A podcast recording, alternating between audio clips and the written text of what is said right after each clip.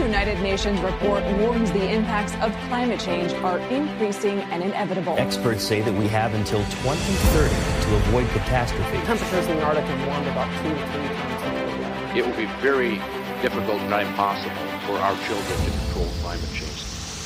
This is South of Two Degrees, and I am your host, Brian Barnes. It is so good to have you with us today on the only podcast dedicated to bringing unfiltered scientific research to the forefront of the climate conversation. We have a great show for you today, so my friends, once more, into the fray. Welcome back once again, and I want to start off this week by very quickly addressing this show. As we have gained a fair amount of listeners over the past three months, I want to remind folks what this show is and what it isn't. On this show each week, I'll bring you the latest scientific research with regards to anthropogenic climate change. This does not come from your preferred news agency, nor their usually cited sources. As we learned last week in our discussion on climate versus weather, a person's media choice significantly impacts their acceptance or denial thereof. While climate change is not something up for debate, this show will remain unbiased in its sourcing of information as it comes from only scientific reports published in reputable scientific journals and are almost always peer reviewed. If they aren't, I'll make special note on the show to make sure you know. Additionally, these papers do not come from a single group of scientists. While some of you out there may want an opposing or counter viewpoint to this show, I would say this. I encourage everyone to do their own research. However, in doing so, do not use news agencies or opinion pieces as your source. Do not get your information from any single individual. Sure, you may interpret that as going counter to what I do on this show. However, what I present is not my opinion, interpretation, or even my own work. I am merely keeping you up to date on the wonderful body of work done by the scientific community. Oh, and for the love of all things holy and precious in this world, do not ever source your information from a Facebook post. Just please don't do it. Now, do look for peer reviewed scientific studies, and better yet, look for multiple properly sourced studies that back each other up, as we do on this show. And that'll hopefully assist you in forming your own opinion and your own personal decision on how you can best address anthropogenic climate change.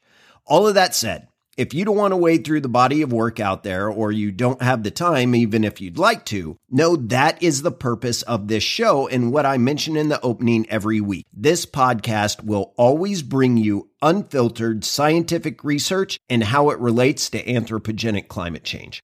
Okay, now that that's out of the way, today we're going to start a mini series, if you will, that we are developing for the next several shows. We've gotten several requests to look at anthropogenic climate mitigation systems after we aired episode 8 when I discussed research on enhanced rock weathering or ERW as a way to increase carbon sequestration. As such, over the next several weeks, we'll be looking at scientific papers on carbon dioxide removal or CDR technology, specifically afforestation, regeneration, regenerative agriculture, DACs or direct air capture, and BECCS or bioenergy with carbon capture systems to better understand them. Before we do, though, it's important to address our mental interpretation of such systems, so today's research paper does just that. It's called Public Perceptions of Carbon Dioxide Removal in the United States and the United Kingdom and was published just a week and a half ago on 6 July 2020. Now, this study was done with statistically significant populations in both countries and conducted through surveys, in-person interviews, and multi-day research clinics. The latter was conducted separately in large cities, medium-sized university towns, and small agricultural communities in both countries, allowing for a very diverse picture both from a cultural standpoint as well as from a personal environment standpoint. To start with, the question some of you may be asking is okay, Brian, I hear you, but why would we as a society not look at carbon reduction before we ever look at carbon dioxide removal? I'd say, great question. So let's look at a few things. First of all, for anyone who listened to our two part series on Climate Change 101, you'll remember that carbon dioxide stays in the atmosphere for roughly 95 years. So all the carbon dioxide our relatives put into the atmosphere in 1925 is just now dissipating, and we have been dumping CO2 into our atmosphere at an exponentially higher rate every decade since. Secondly, there are sectors which will be extremely difficult to decarbonize, such as aviation. And while regenerative agriculture holds promise, which we'll cover in the next several weeks, agriculture as a whole will be difficult to decarbonize as well. So we need to look at a combined approach and implement both CDR technologies as well as minimize our emissions. Now, as we progress through the findings in this paper, I want you to think about your own perceptions and remember not knowing is perfectly fine as it gives you room to grow and learn. So let's start with the fact that very few individuals, 5.7% in the UK and 9.6 in the US, had more than a basic understanding of CDR technologies. These technologies are often referred to as geoengineering. And as soon as I said geoengineering, did you suddenly get defensive or a little hesitant, even if you are an ardent acceptor of anthropogenic climate change? If you did, you're not alone in your response. The paper further noted, quote, Research on public attitudes to geoengineering suggests that it tends to be viewed less favorably than emissions reductions, that ethical and justice considerations are important and often overlooked, and that framing geoengineering as a response to a climate emergency slightly improves perceptions, shifting them from opposition to conditional acceptance. End quote. In the last part of that quote, you may have caught something namely that if geoengineering is framed as a response to a climate emergency, it tends to shift perceptions from opposition to conditional acceptance. Now, I know some of you might be throwing up your hands and hollering, there it is! They are framing anthropogenic climate change to make me afraid, and I know this because they keep changing what they call it. First, it was global warming, then it was climate change. Now it's a climate emergency. So let's diverge for a brief moment to address that. First, I'm not sure who the nefarious they are in this conversation, but I'll roll with it as I've heard it often enough. Secondly, all three are actually correct. The world has increased in annual average temperature of 1.1 degrees C since the Industrial Revolution. That is an undeniable fact, and it continues to increase. The major cause of this warming is, in fact, carbon dioxide release into the atmosphere, which in turn has mainly been as a result of burning fossil fuels.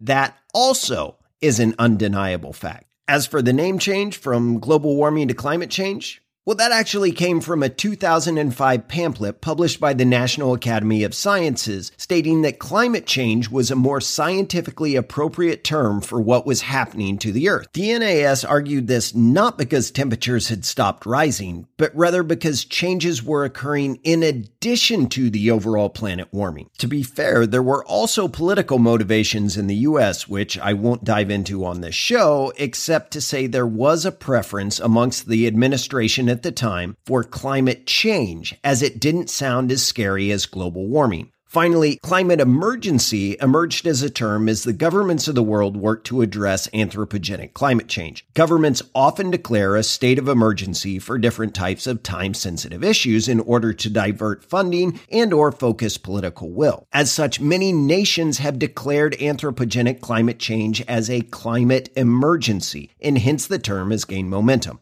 Okay, so now that we have the boogeyman shadow government piece out of the way, let's continue with the hard science. So back to the issue at hand. Why do we have a negative perception of geoengineering? Think about that for a second. If you're in the 5.7% of the folks in the UK who have more than a base level understanding of it, does the idea bother you? If so, why? Likely, it's because we are talking about altering Earth's systems themselves, not human ones, and that idea leaves people trepidatious. The interesting bit, though, is we didn't seem to have such an issue with geoengineering done to create the problem in the first place. So, why does using a similar approach to decarbonize it leave you uneasy? Well, I'll let you ponder that one. However, the paper also noted, quote, the greatest perceived risks were potential negative impacts of CDR on the environment and that pursuing CDR might lower the drive to cut carbon emissions, otherwise known as mitigation deterrence. End quote. The first part of that likely hits on your hesitancy to adopt techno science. Sounds like a genre of music, I know. However, it's the latter part that many will cite in conversation. That said, if you read the IPCC AR5 Chapter 2, it discusses just this namely mitigation pathways to avoid crossing the threshold of 1.5 degrees C of warming before 2050 needs a combined approach. Now, in the United States, the main analogies given by participants in this study for why they're concerned with CDR were analogies of land contamination, others of cigarettes and asbestos. However, in the United Kingdom, those analogies were fracking, plastic waste in the ocean, and landfills. Not surprisingly, nuclear waste was an analogy used in both countries. One of the interesting differences in the US was a focus on human health, whereas in the UK, conversations on concerns on CDR centered around environmental health. The study found that this is likely due to, quote, a history of poorly regulated industrial activity and high profile examples of health problems arising from land contamination in parts of the United States, end quote. Additionally, there was a more positive reception to CDR in the UK than in the US, in part because there is a greater concern for and broader acceptance of anthropogenic climate change. The biggest theme across this body of research, though, was that CDR was broadly expressed to not be part of a sustainable future vision, rather reactionary, potentially creating multiple future problems to solve one today and not treating the root cause of anthropogenic climate change. With that in mind, the paper found that many participants see CDR as a non starter unless part of a package deal that includes emission reduction. Additionally, CDR faces framing and public perception issues the study found that when asked if CDR technologies are being driven more by profit than by public interest, it had the highest proportion of participants saying they strongly agree in both countries.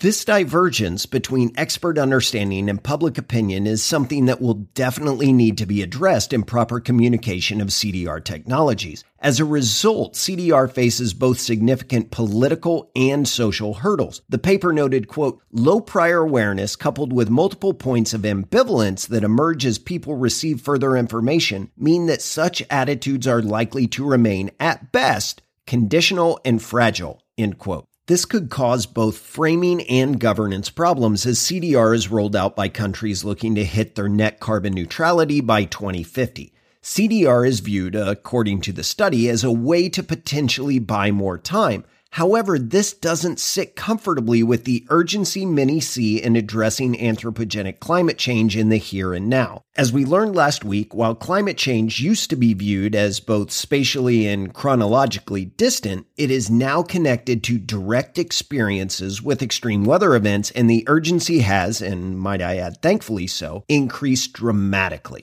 Now, we are going to revisit this paper during our mini series on CDR technologies in the coming weeks, as it produced a wealth of information on the public perception of DAC BECCS and enhanced rock weathering that fit better into each individual conversation than on a whole in this week's episode. However, the takeaway, or shall we say the summary for a six year old, is this The world's climate is changing due to man made causes and needs to be addressed very quickly. In order to do so, we need to look at all all options available, but to keep people from being afraid or not trusting some of those ideas, we're going to have to be careful on how those ideas are talked about. Now, in the coming weeks, I hope I'm able to assist you in gaining a better understanding of these technologies and how they fit into how we as a global society can rapidly address anthropogenic climate change. No, I won't be presenting my opinion, only the science, and I hope a broader knowledge leaves you with less hesitancy on some truly fascinating ways we can work to keep the global temperature